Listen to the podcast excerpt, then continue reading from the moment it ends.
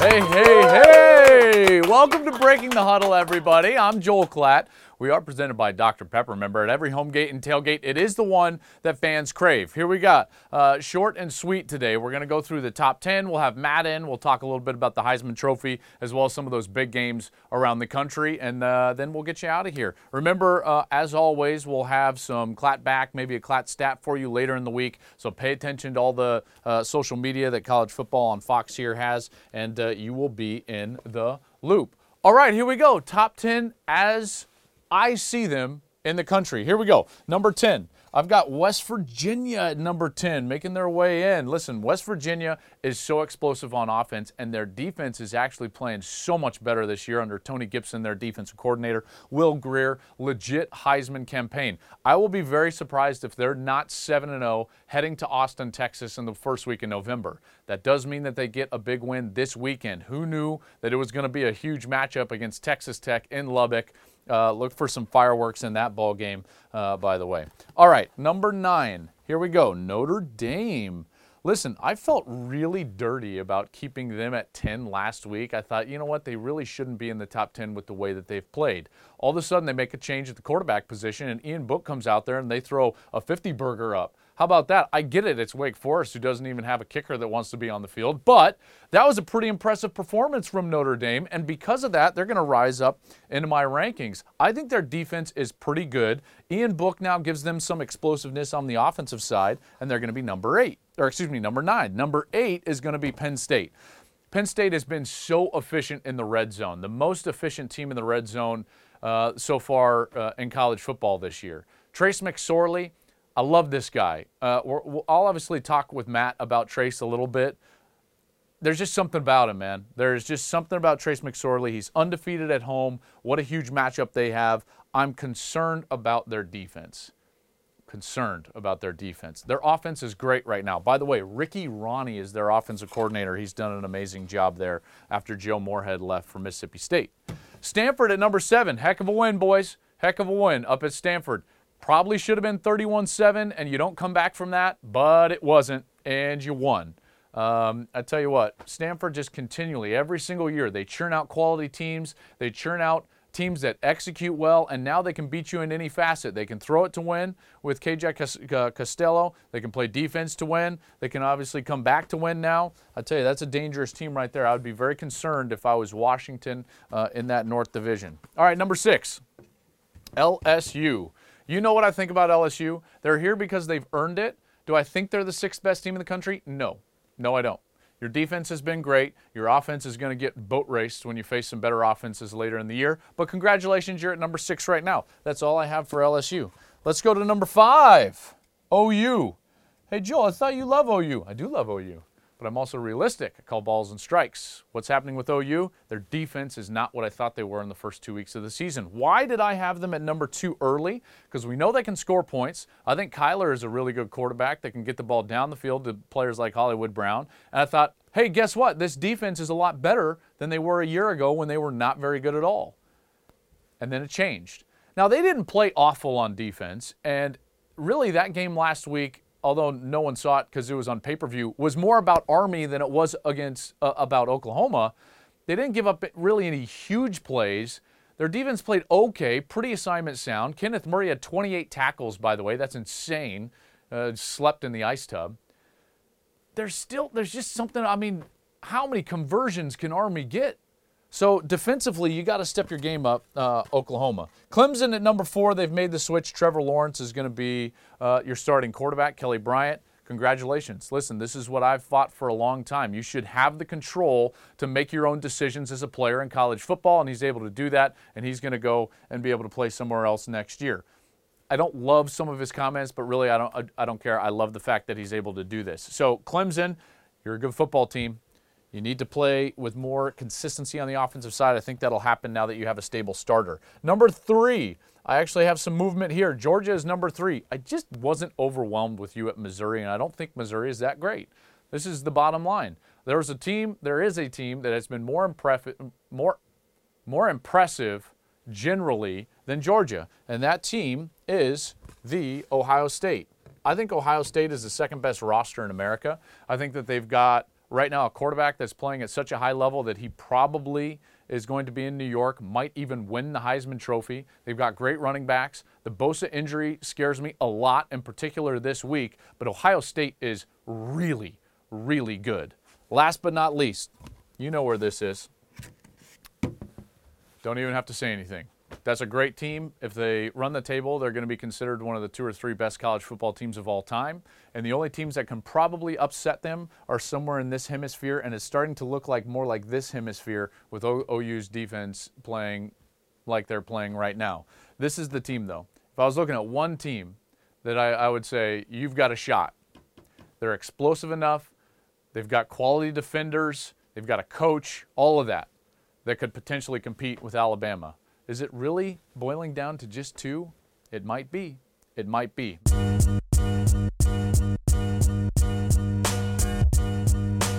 All right, a little Klatt stat here for you. Uh, there's a player that all of us are talking about, but I don't think we actually understand just the level of play that he's delivering to us.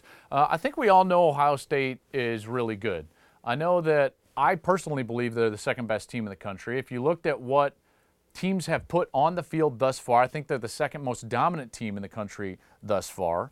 Um, and I think they're one of the only teams that could even compete with Alabama at this point and win, in large part due to the fact that their quarterback is playing insane football. And everyone knows that, and everyone says, like, yeah, Haskins is playing great, Haskins is playing great.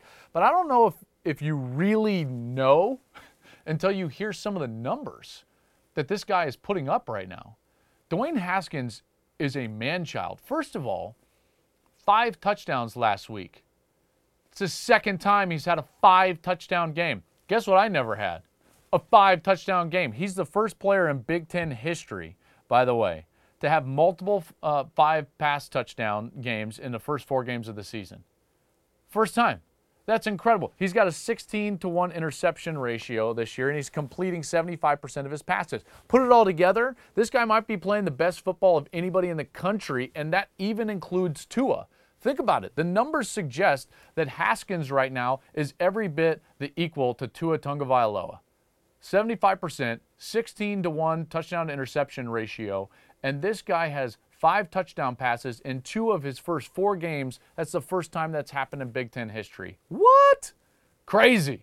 Dwayne Haskins, if I were betting right now, I would bet on Dwayne Haskins to win the Heisman Trophy.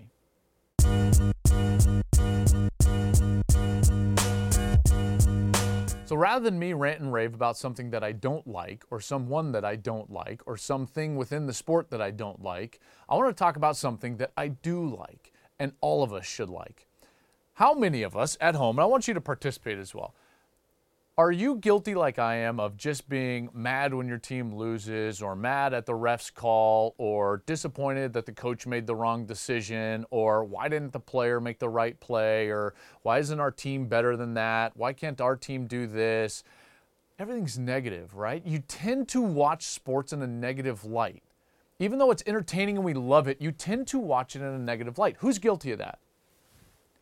I'll be the first one to raise my hand, right? Because we want it to be such a utopian thing and experience, and yet there's these innate problems within the sport, and we can't wrestle with that. So we just focus on the negative and, and we lament those negative things around the sport, whether it has to do with teams, individuals, or the overall structure itself.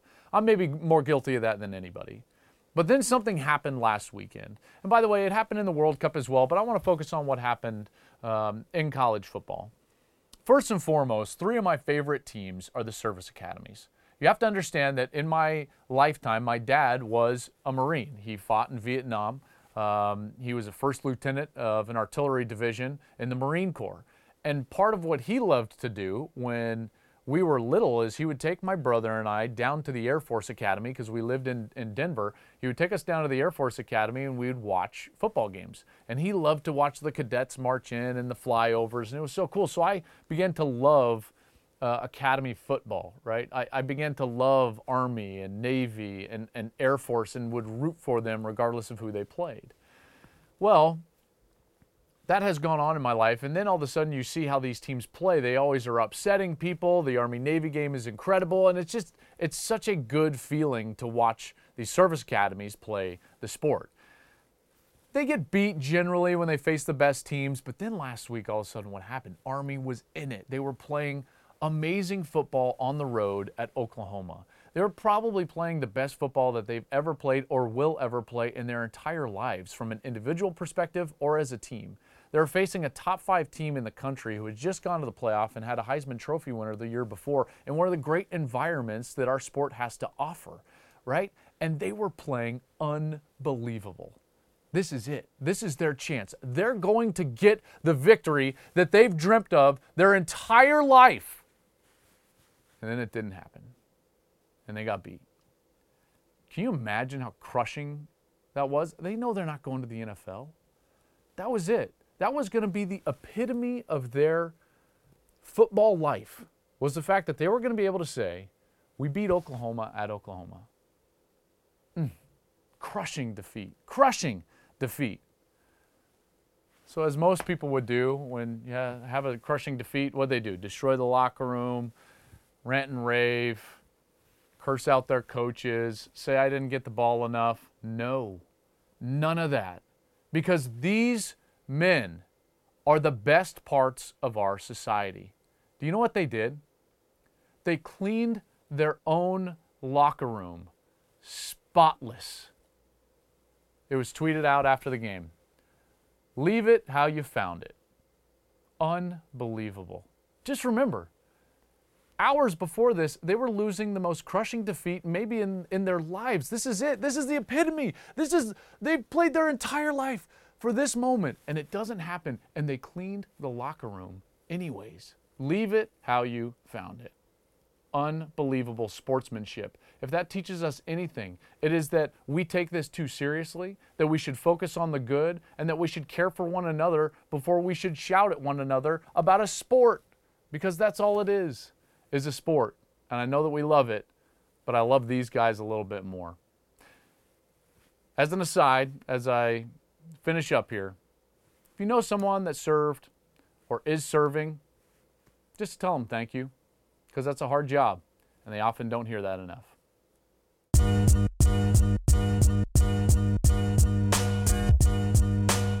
All right, my favorite segment of the week. A little Klatt back for you, Penn State style. Brad Nerdman. Just going to let that marinate for a second. Brad Nerdman chimes in and he says PSU is hot garbage. Shouldn't be in the top 15. McSorley is far from a Heisman candidate. I mean, come on, Brad. Did you leave your brain at the frat? Unbelievable. Let's just go through the details because this one's way too easy. First of all, your name's Brad Nerdman. Penn State is hot garbage. They're only leading the country in scoring offense, scoring over 55 points per game. Yeah, that smells like hot garbage, Brad. Brad Nerdman, he says. Um, I understand that they weren't great uh, early against App State. I understand that. And I understand they weren't great against Illinois um, in the first half, I would say, at last Friday. But did you know that they're third in the country in scoring margin? Does that smell like hot garbage to you, Brad? Third, behind only Alabama and Ohio State. Scoring margin. There is not a better indicator of dominance that we have in football than scoring margin. But you're right, Brad. It's hot garbage. Unbelievable. Then you took off on Trace McSorley, and I gotta feel, I kind of feel offended by that. And the reason is, is because I think Trace McSorley, whether he would bristle at this or not, is kind of like Diet Baker Mayfield. And Baker's my boy. And so you're not going to hit Baker Jr. like that below the belt. Trace is playing some great football. I don't want to just you know label him as, as like a little version of Baker. Trace is unreal. Trace, first of all, right now has the uh, longest active streak in the country with consecutive games throwing a touchdown at 32. He's undefeated at home. This guy is a threat with his feet. He's got six rushing touchdowns, which leads the country, tied for the lead in the country among quarterbacks rushing for rushing touchdowns. By the way, that's more than Jonathan Taylor from Wisconsin or Bryce Love for Stanford, who are two of the better backs in the entire country. This guy gets it done. He's got a big arm, he's got great feet, and he's got great poise and presence. I mean, I want to play with that guy. I want to be his teammate. Trace McSorley. I want to be on the field with Trace McSorley. Why? He's a winner, and that's all he cares about is winning. Brad, hot garbage. Unbelievable. Do you realize that your take is the only thing that's hot garbage today?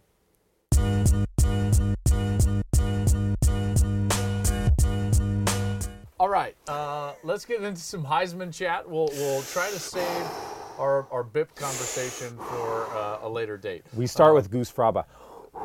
Okay. Here we go. Heisman conversation with our Heisman winner, Matt Leinart. And Matt, it's got to be the same guys that we keep talking about. Dude, no I one's got- like moving up into that. I mean, it's the same four guys, right? Let me. It's the same same four. I put Cole McDonald on the list this week from Okay. Hawaii. Show him like a little that. bit. Let me ask you a question. Do you think this Aloha. is the the so far through the first three four weeks of the season the greatest kind of quarterback performances we've seen? I, like at the top. I mean, it Remember should be. going in we going in it was it was exactly. But going in it was Jonathan Bitter guy. Taylor, Bryce Love. It was like hey the running back, and now all of a sudden you got Haskins who we kind of thought but didn't know. Grier we knew. Kyler Murray has Mm-hmm. been outstanding. Tua at Alabama. Probably should throw Trace McSorley in the mix. Trace McSorley is one of my favorite players in college football. I mean, Justin Herbert, you know, but you have a lot of guys. Herbert, I thought, was playing incredible. And and then Well, they a couple just- of, I mean, They just gave the game away. They did But, give the uh, game away. That's a it's that's been a a really- one for Oregon. Eeh, how we doing up there in the Great Northwest? Not very good right now. So, what's separating them? Because here, here's here's what I've always. I want to stick on this Heisman conversation because now you start to look at like the path. What's Mm, yeah, the absolutely. path for each of these guys? It's not just great numbers. They're all going to have great Of course. numbers, right? That's just the nature of college football. So what's the path? I've always felt like this this award is not won necessarily on the field, but it's won in the ballot box. You've got to have great stages and great moments Mm-hmm. Yeah, of course. to win it. That's why I'll be really candid. I'm I I don't want to say nervous.